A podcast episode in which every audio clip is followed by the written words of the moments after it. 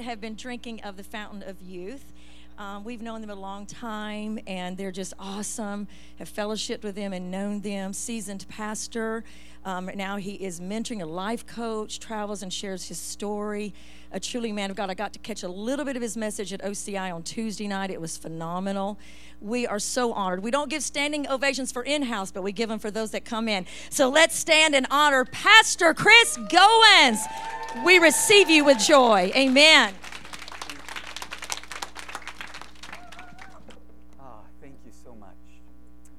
Church of the Harvest, whosoever. What an honor to be with you. I am so excited. I'm so thrilled. Uh, Pastor Rhonda, uh, it's amazing how God leads us in our journey of faith, sort of full circle.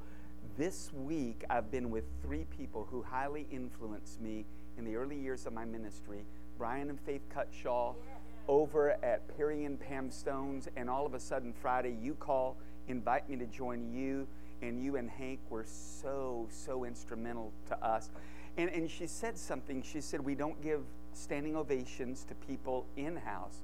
But I want to say to you, some of the people that are most under attack in this generation are pastors and those who faithfully serve local churches.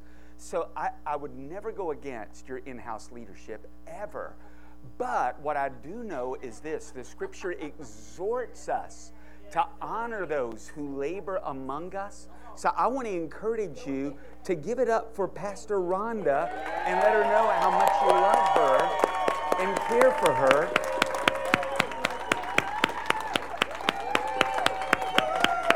Pastor, we love you. Hey, could I go? Uh, well, I think they've got me worked out now. Uh, is that okay? I'm just hearing a buzz in that. Would it be okay if I go with that so we don't get that buzz throughout? Uh, turn with me, if you've got your Bibles, turn with me to Second Corinthians chapter number 7, verses 5 through 7.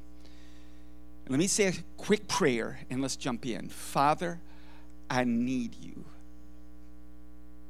Jesus, I need you. Holy Spirit, I need you. I look to you to anoint me and to anoint this congregation in Jesus' name.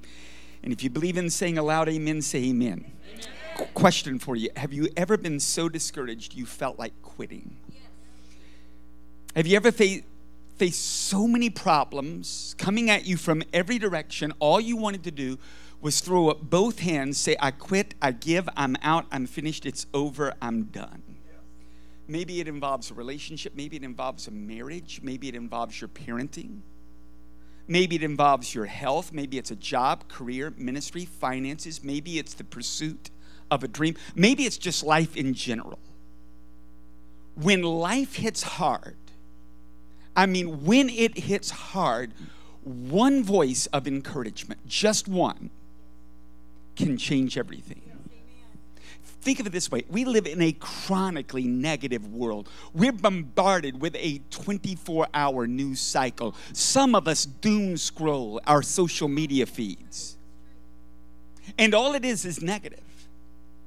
And it's not just stuff out there. I mean, we might be able to take it if the discouragement just came from out there. Unfortunately, too often it's in here. And by in here, I mean the church. I mean our closest interpersonal relationships. Just think with me for a moment. Think about the conversations you've had this week with people you genuinely cared about. Did those conversations build you up or did those conversations tear you down? Parents, parents, did your conversations with your children build them up or did those conversations tear your kids down? Kids, the conversations you had with your parents did those conversations build your parent up or tear them down? Think closer to home. If you're married, spouses.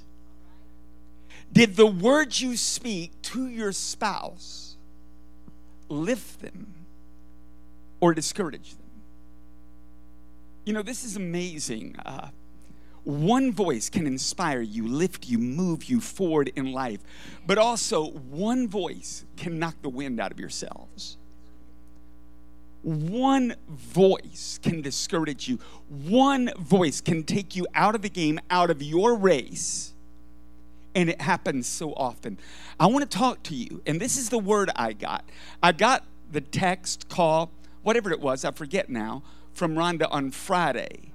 And I had a full day with my wife. We were hanging out together. And Saturday morning, when I got up to pray about this, this word came so clear.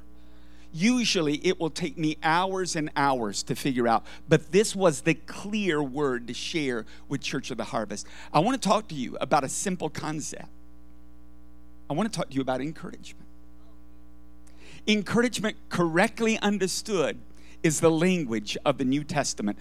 The phrase to encourage gets used more than 100 times in the New Testament. You know what the word encourage means? It means to breathe courage into.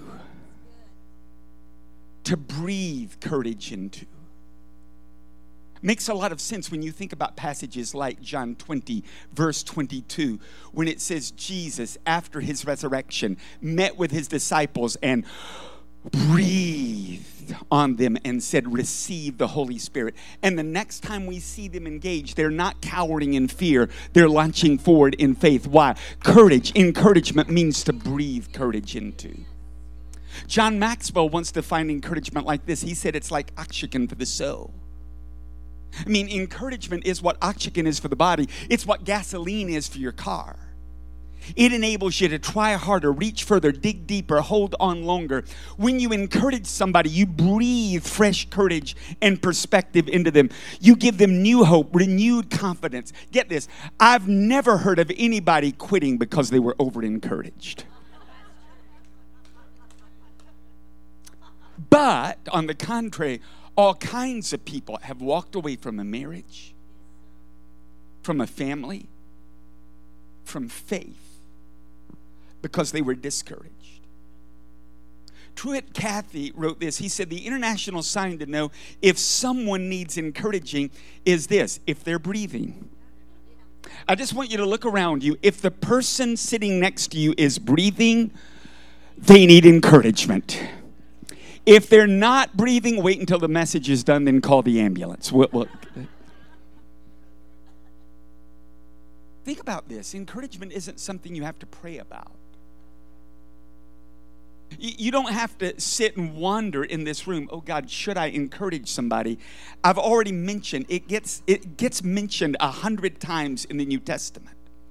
So instead of praying, God, who can I encourage today? Change your prayer and say, God, how can I encourage everyone I come into contact with? Because everyone I meet at some level is going to need encouragement. Uh, let, let me just say, you'll never just drift into encouragement.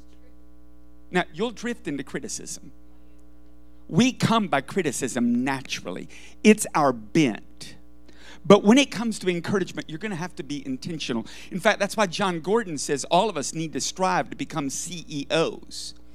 And he's not talking about a chief executive officer for a company. He's talking about a chief encouragement officer in every sphere we're involved in. Let's do our best, out encourage everyone around us. In fact, I've been on this mantra for a few decades now culture, culture in every relationship whether it's a business, whether it's a family, whether it's a marriage, whether it's a church, culture in every relationship, it gets created by design or default. If you're going to build a culture of encouragement, it's going to be by design. Now, I shared at OCI Tuesday night, and I'm not going to repeat that message, but several, several months ago, my marriage to this wonderful lady on the front row fell completely apart. And part of what led to its demise, our marriage didn't come apart because of one of the big three adultery, abuse, addiction. And I'm not attempting to stigmatize any of those because thank God, my God is a God who heals all of those and more. But I always emphasize that because some of us, some of us think, well, if I'm not struggling with one of the big three, I don't have a struggle and I don't need to be attentive. Well, Solomon would disagree. Solomon said, Catch the foxes, all the foxes, the little foxes, before they spoil the vineyard of our love. In our relationship, it was the little things that led to big deals. And I failed to create a culture of encouragement in our family. I failed to realize that I should be the CEO in my home, not the chief executive officer but the chief encouragement officer. I should make it my goal to be that woman's number one cheerleader. She should look to me as the person who believes in her dreams, as the person who cheers her on every time she takes a step of faith as the person who runs to extend grace and forgiveness if it's needed whenever she falters and fails. And if I could become that kind of person, I'd have a shot at winning the heart of my wife back. Culture gets created by design or by default. If I didn't create that, I would create a culture that was so unattractive to her. I want to talk to you a few minutes about a guy who was really intentional about creating a culture of encouragement. Uh, let me let me wait to introduce his name. Second Corinthians seven. Uh, I've got to set this up because this is written by Paul, who launched missionary movements. Paul, who wrote half of your New Testament. Paul, who launched hundreds, was personally responsible for launching hundreds of church churches but also through his influence launched thousands, millions, maybe even billions of churches. But this guy, I'm talking about a guy who was tough as nails. Don't ever point or paint Paul as a weak man. This is a guy who gets beaten. He gets stoned in a city, and I don't mean that he went there as a pastor and got high. I mean he got stoned. They beat him with rocks. He's left for dead in the street, and somehow the church prays over him. He gets up from that beating and goes on. This was a dude who was tough as nails, but this is a guy who also got discouraged. Listen to what he says. This is very vulnerable of him. It's what I love about the Bible. See, in the Bible, there aren't good people and bad people. In the Bible, they're just bad, broken people like me and you, but a good, glorious, and awesome God who will stop at nothing to win us back to himself. So here's what Paul says When we arrived in Macedonia, there was no rest for us. This guy was stressed to the max. We faced conflict from every direction. In other words, we were getting hit from all sides. The word conflict means opposition, pressure. It was relentless. We faced conflict from every direction with battles on the outside, fear on the inside. Notice it. Battles on the outside. What's he referring to? He's referring to the pressure, the opposition he got from religious people, pressure and opposition he got from the Roman government it was constant. If it wasn't the religious authorities, it was the government coming after him. He said, We face conflict, battles on the outside, and notice the next phrase fears on the inside. Incredibly, about two years ago, a major pastoral influencer said that if a man or a woman is struggling with any kind of mental illness, they've disqualified themselves from the ministry. You know, I don't tweet back at people, I think it's wasted energy and effort. I don't get involved in social media wars. But I wanted to ask that pastor, dude, you've disqualified yourself because you don't even know the Bible. Because David might have been bipolar, Elijah certainly was. One moment he could outrun chariots back to camp, the next moment he's praying that God will kill him. I'm talking about the people in Scripture struggled with mental issues. And Paul's telling us, I face battles from the outside. I also face turmoil on the inside. And he gives us a glimpse as to what it was it was insecurity, it was fear, it was anxiety, it was stress, it was worry, it was discouragement, it was depression. Read the verse again. When we arrived in Macedonia, there was no rest for us. We faced conflict from every direction, battles on the outside fear on the inside. And could you say the next two words out loud and together? But God. Oh, you got to say it again. But, say it again. Here's a great question to ask yourself regularly How big is my butt?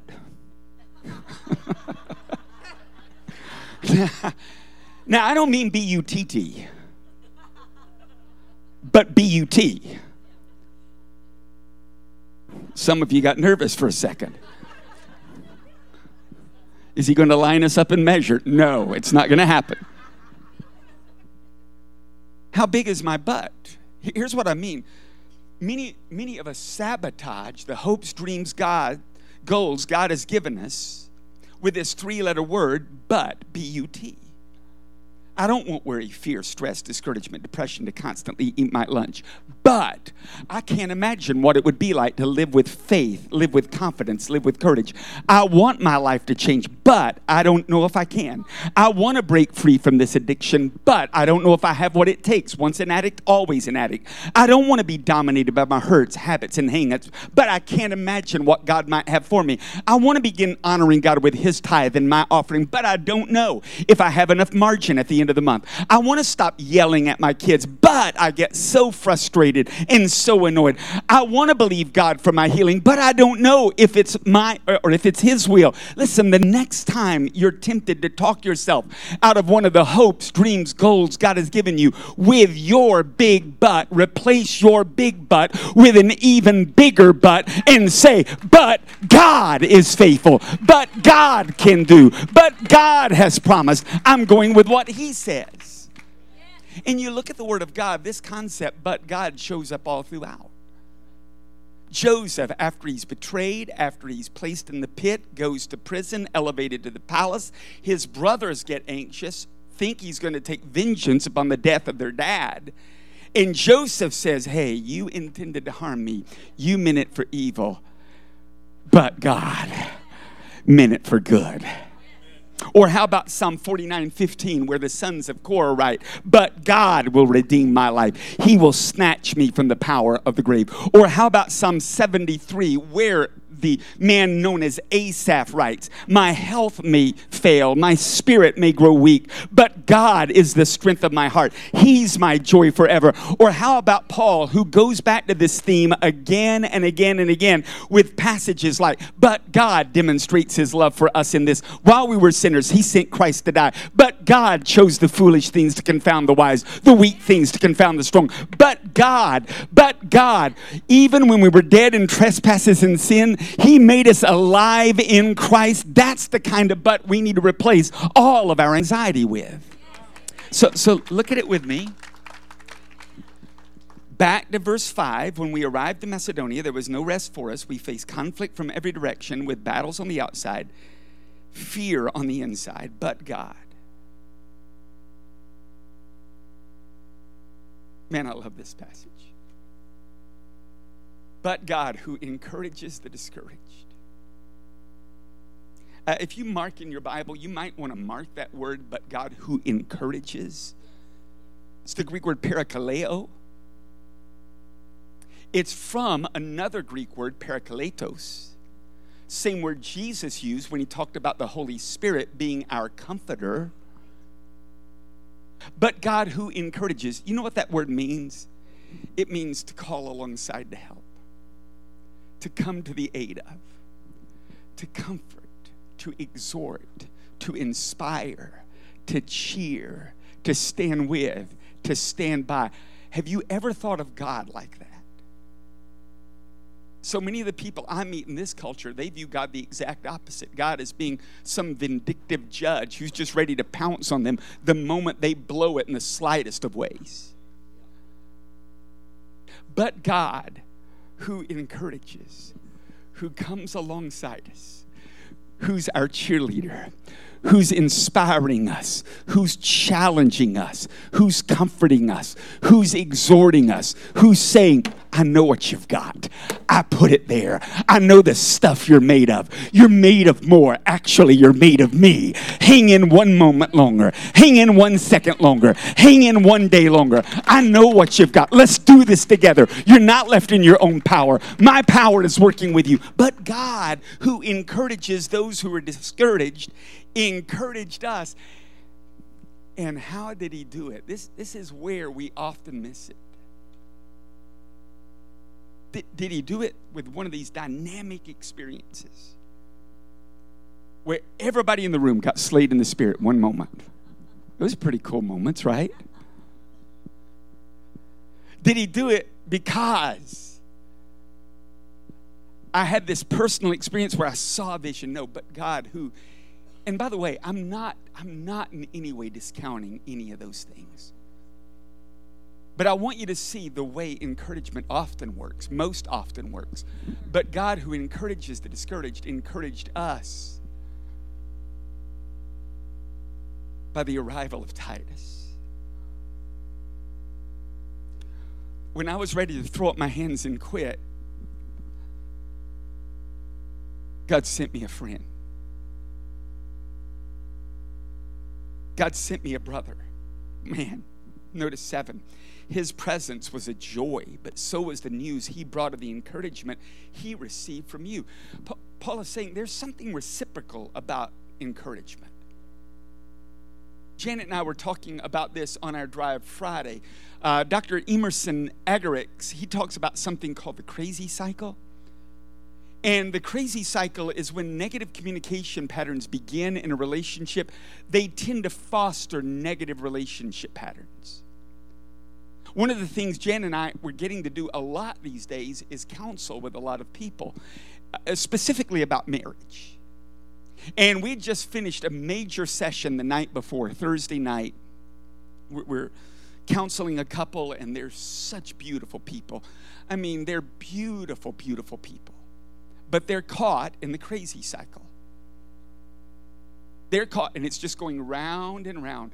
And in that interaction Thursday night, they really wanted us to choose sides.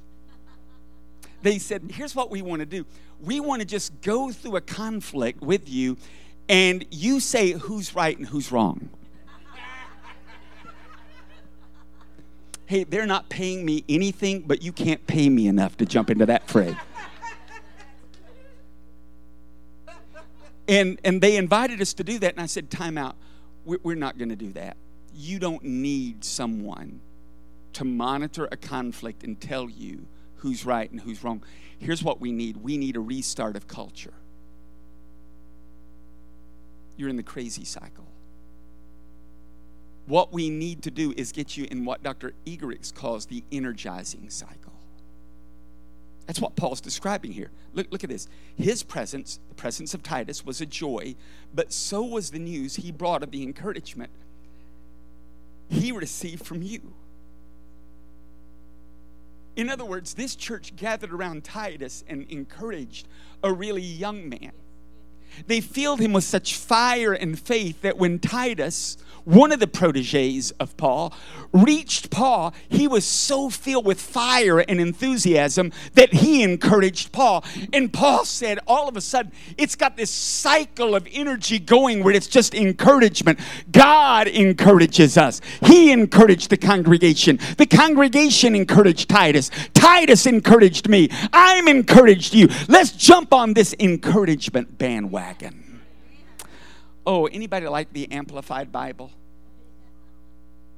When I first uh, got into ministry, I vegged out on the Amplified Bible, and I, I had the old red cover one. You remember that one? Here's the Amplified Classic of verse number six. But God, who comforts and encourages and refreshes and cheers the depressed and the sinking. Whew. Comfort, comforted, and encouraged, and refreshed and cheered us by the arrival of Titus. Sweetheart, I'm going to have to ask you to come and help me for a moment since I need both hands free for this. Oh, we're not singing yet. We're not singing. Okay. Oh, I thought, yeah, we won't be able to do that. That's okay. Thank you. Just hold this microphone where people can hear me. If you would. Uh, by the way, I don't view her as my servant, but she's going to have to help me this morning. Hold it up here real good because I'm Pentecostal. I like to hear myself talk. let me let me try to explain the way life works, okay? Each of us are born with a spark. Uh, but by the way, this isn't just metaphorical, this is literally.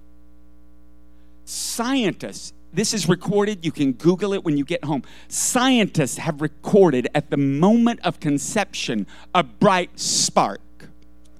Each of us are born with a spark. Unfortunately, here's what happens life happens. Here's what I mean by life I mean trauma. Anybody experience some trauma? What about anxiety? What about feelings of inferiority, insecurity? What about life happens? You're trucking along, and all of a sudden, someone comes and puts out the fire that once burned so brightly.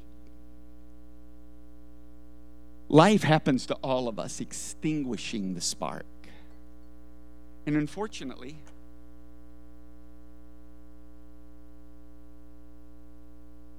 unfortunately,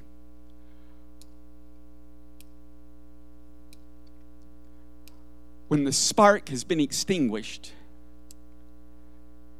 it's just hard to reignite unless, unless, unless God brings a Titus. And that Titus, filled with the Spirit of God, walks alongside you and says, Oh no, you're not going under. It's not over. You're not retiring. You're refiring. I've got a new chapter. God has a new purpose. God has a new plan. It's not over until He says it's over. And He doesn't say it's over. He sent a Titus to encourage you. Thank you, sweetheart. You did that so well. See, I'm encouraging her. So, so let me give you a couple of thoughts, okay? We're almost done. How do we build a culture of encouragement? Let, let me tell you my great love, other than my spouse. My great love is Jesus Church. I love Jesus Church. I believe Jesus Church is his plan A for how he wants to redeem this messed up, broken world. Some of my greatest joy has come from the church.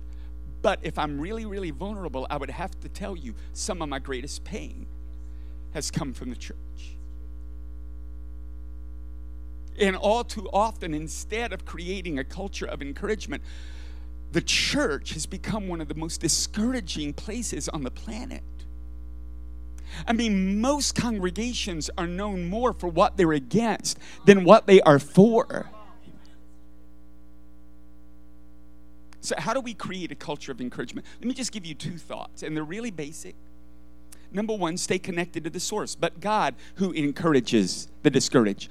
Notice that Paul tied encouragement to God, but God who encourages the discouraged.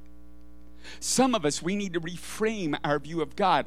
We've seen him as tyrannical, dictatorial, judgmental, ready to pounce on every failure quick to criticize, quick to condemn. It's the way we act when we approach others because that's the model we think of when we think of God. We've forgotten Zephaniah 3, which says, But I will rejoice over you with singing. I want you to think of God as the God of encouragement. What song is he singing? What song is he singing over you? What song does he want you to sing over somebody else? You know, when we started rebuilding culture in our marriage, we knew we had to be intentional. So we thought we would be radical with, with encouragement, that we would just get crazy with it. We knew it wouldn't happen by accident, we knew it would have to happen on purpose. So uh, we'd been rebuilding our marriage, and uh, our children needed us.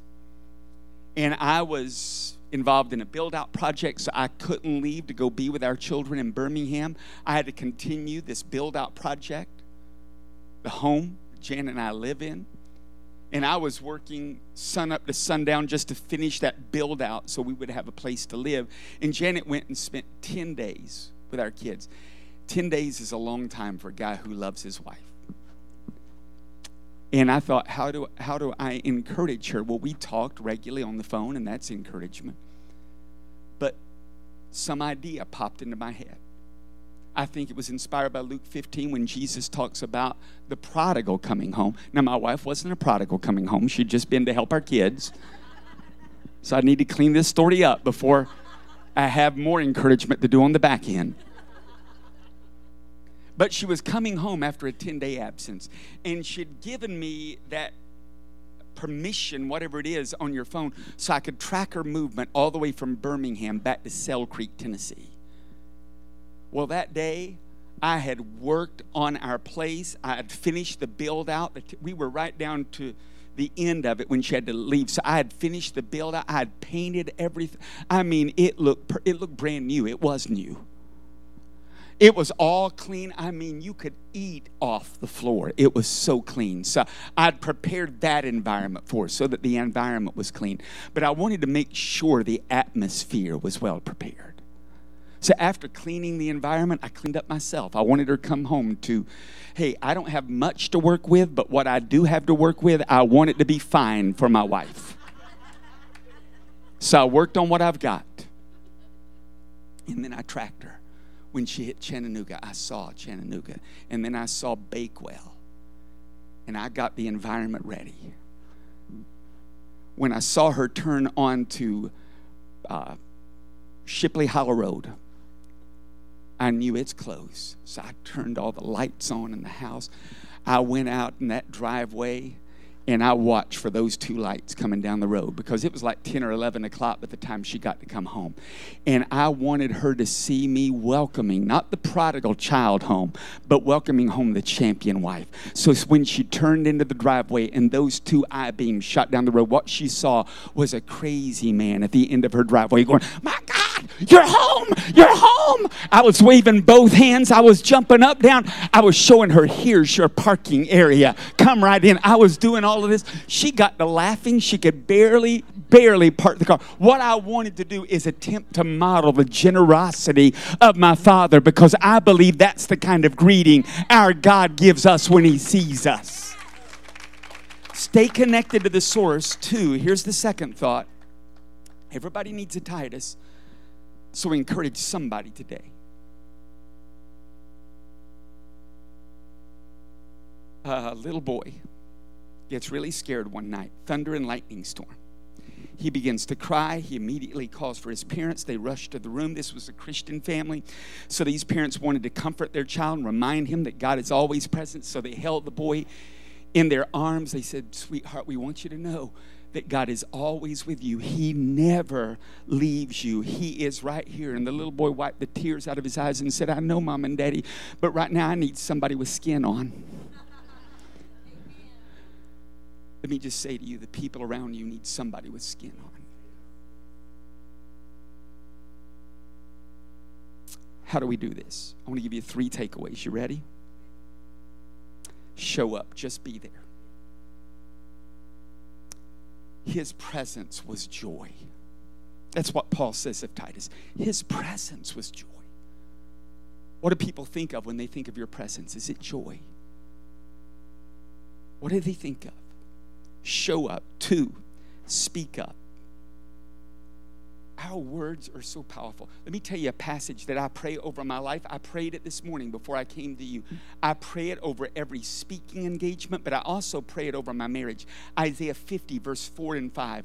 The sovereign Lord has given me a well instructed tongue to know the word that sustains the weary. He wakens me morning by morning, wakens my ear to listen as one being instructed. The sovereign Lord has opened my ears. I've not been rebellious, I've not turned away. So almost every day I pray, God, give me a well instructed tongue to know the word that sustains the weary.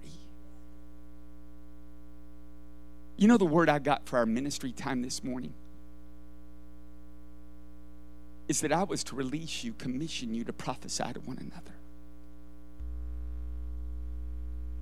And God took me to 1 Corinthians 14, verse 3, which says every word of prophecy should do three things three things strengthen, comfort, strengthen, encourage, and comfort. Strengthen, encourage, and comfort strengthen, encourage, and comfort. Can you imagine what will happen with the church? I don't just mean Church of the Harvest, I mean the church of Jesus. When we begin to move in the prophetic, so walking down the street, all of a sudden, we strengthen, encourage, and comfort those around us. Janet and I have almost taken this as a mission, especially because we have to travel so much, especially for servants, for servers hospitality places.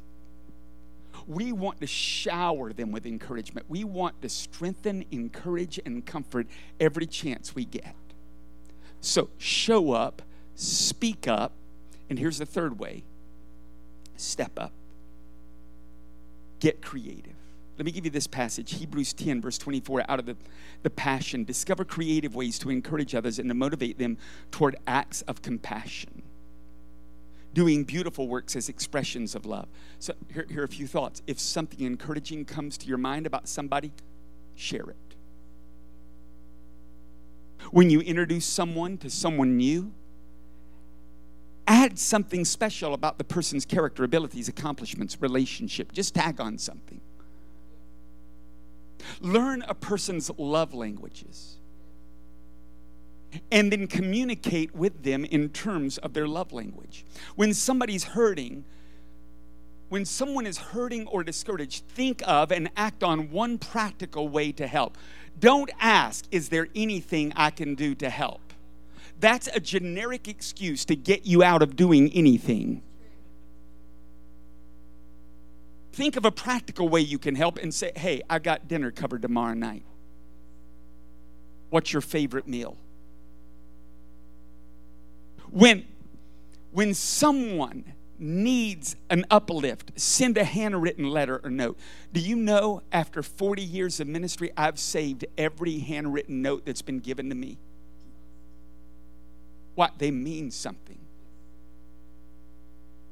Send someone a voice text. I love sending voice texts. Voice texts aren't as enduring, and what I mean by enduring, I mean if you don't press keep, they're gone in two minutes. But there are some I've pressed keep on.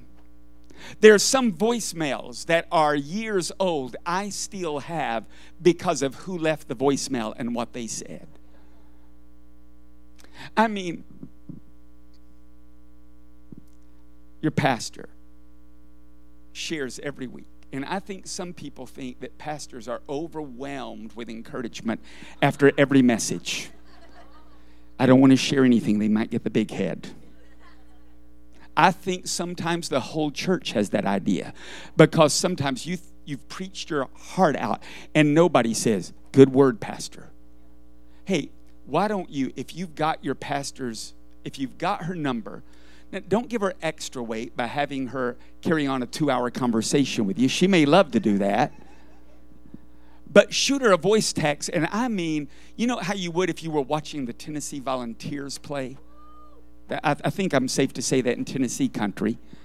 I lived in Alabama for more than three decades, and by the way, I'm still an Alabama fan. Tennessee is first in my heart. Listen to that response. So I'm saying go crazy on the voice text. My goodness, Pastor Rhonda. If you'd went on five more minutes, I wouldn't have made it. I'm telling you, God would have raptured me and taken me to heaven. That was amazing. Could you just do it one more time? God is using you in an amazing way to speak courage into my life. I just got to say, that was amazing. Let me just say, if I ever got one of those voice texts, I would never erase it. I would be, let me hear it again. Let me hear it again. Send flowers, give an unexpected gift. Pray for them. Pray for them. Make celebration you want to build a, a culture of encouragement, make celebration a part of the routine. Some of us, you know, I'm speaking about this in appropriate ways. Some of us, we don't laugh enough, we don't smile enough, we don't dance enough. Celebrate. Be specific with your words of praise. Use appropriate touch, hug, high five, fist bumps. So let me do this, and then we we really are. 1 Corinthians 14 3, it came to me so powerfully this morning. And I felt like I was supposed to release and challenge this church to prophesy to one another, sharing words that strengthen, encourage, and comfort. Let, let me tell you, let me tell you what I long to see the church do. There's this little book, and I read it on a plane trip a few years ago by Stephen Mansfield called 10 Signs of a Leadership Crash. And he describes what this kind of environment culture looks like. He writes about a group of friends who chose to pursue a friend when that friend wanted to disconnect and drift from community. One of the most powerful stories I've ever read. God brought it to mind yesterday to share with you today. There's a wonderful African American church, writes Mansfield. I'm just going to read it out of his book, that has a wonderful men's ministry. And all because there's a wonderful men's ministry leader named Taylor. This devoted man led this passionate, adventurous, largely African American group of men for years. Then something hurtful happened kind of thing that occurs in churches when senior pastors change and visions change with them. So Taylor got hurt deeply. He resigned, he left the church. He was embarrassed, he didn't know how to process it all. He felt best in isolation. He locked himself up in his house, wouldn't answer the phone, wouldn't see anybody, thought he could get through it, just Taylor and God, but he was actually in decline. Well, the hundreds of men in that wonderful men's ministry at that wonderful church were disturbed. Thankfully, Taylor had taught them well and loved them well. They had no intention of letting Taylor go quiet and wounded into the bitter night. So they got his wife's permission and they went camping in Taylor's front yard. They literally pitched tents, brought in food, sat around with big signs Taylor couldn't help but see when he looked out the window. Signs that read, Taylor, we love you. Talk to us, Taylor. We aren't leaving without you, Taylor. Taylor, you're an idiot. Get out here. They were men after all. Did Taylor come out of his house? No. He called the police. He was angry, so the police showed up. Taylor's wife and a few members of the church occupation force told the police what was going on. When the two policemen had heard everything, one of them said, I wish my church cared about each other this much. You stay right here until this fool realizes how much people love him. And the police, the police started patrolling the makeshift camp to make sure all is well for the campers. Then the police decided to help out. So every day they stopped by Taylor's house. They waded through the campers. They ate some of the amazing barbecue. They knocked on Taylor's door every single day. Sir, we've been asked to make sure you're okay. We've received phone calls. Sir, are there any guns in the house? Sir, are you all right? Sir, are you in danger of harming yourself? Uh, of course, none of this overzealous policing was necessary, but it was legal. And it made a point. More importantly, it brought Taylor to the front door once a day and gave the men in that yard a chance to shout their love to this man dying from discouragement. Finally, Taylor broke. There were tears, apologies, group hugs. And because it's a men's ministry, massive amounts of food. All was restored. Why? Because a group of men pursued. They didn't let isolation became, become the norm. They didn't sit around scratching themselves and saying, Whatever happened to old Taylor? he was such a good guy. I haven't seen him in years. No, they decided that Taylor and their friendship with Taylor was worth taking a week off of work and risking everything to win that man back. And they did. I've asked my brother, his wife Janet, to help me, and we're just they're they're going to. I'm not going to. They're just going to sing uh, a song that you'll know. And uh, during this moment, there's a simple prayer I want you to pray, and I'd like for you to pray it after me right now. If you feel comfortable in doing it, just close your eyes and say these words out loud Holy Spirit, what are you saying to me? Holy Spirit, what are you saying to me?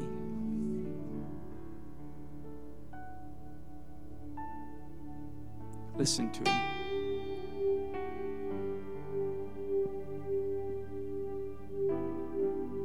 You'll know this song. If you feel comfortable standing to sing, you can stand. If you'd rather kneel, you can kneel. If you want to remain seated, you can remain seated. But as we sing, I believe the Holy Spirit is going to be very specific, someone you need to encourage. And by the way, one of the ways you can tell it's the voice of God, if it's something good, if it's something beautiful, if it's something right and pure and lovely, believe that's God. You won't come up with that on your own. Just lean into it and then get ready. We're just we're just going to act on this. Would you lead us?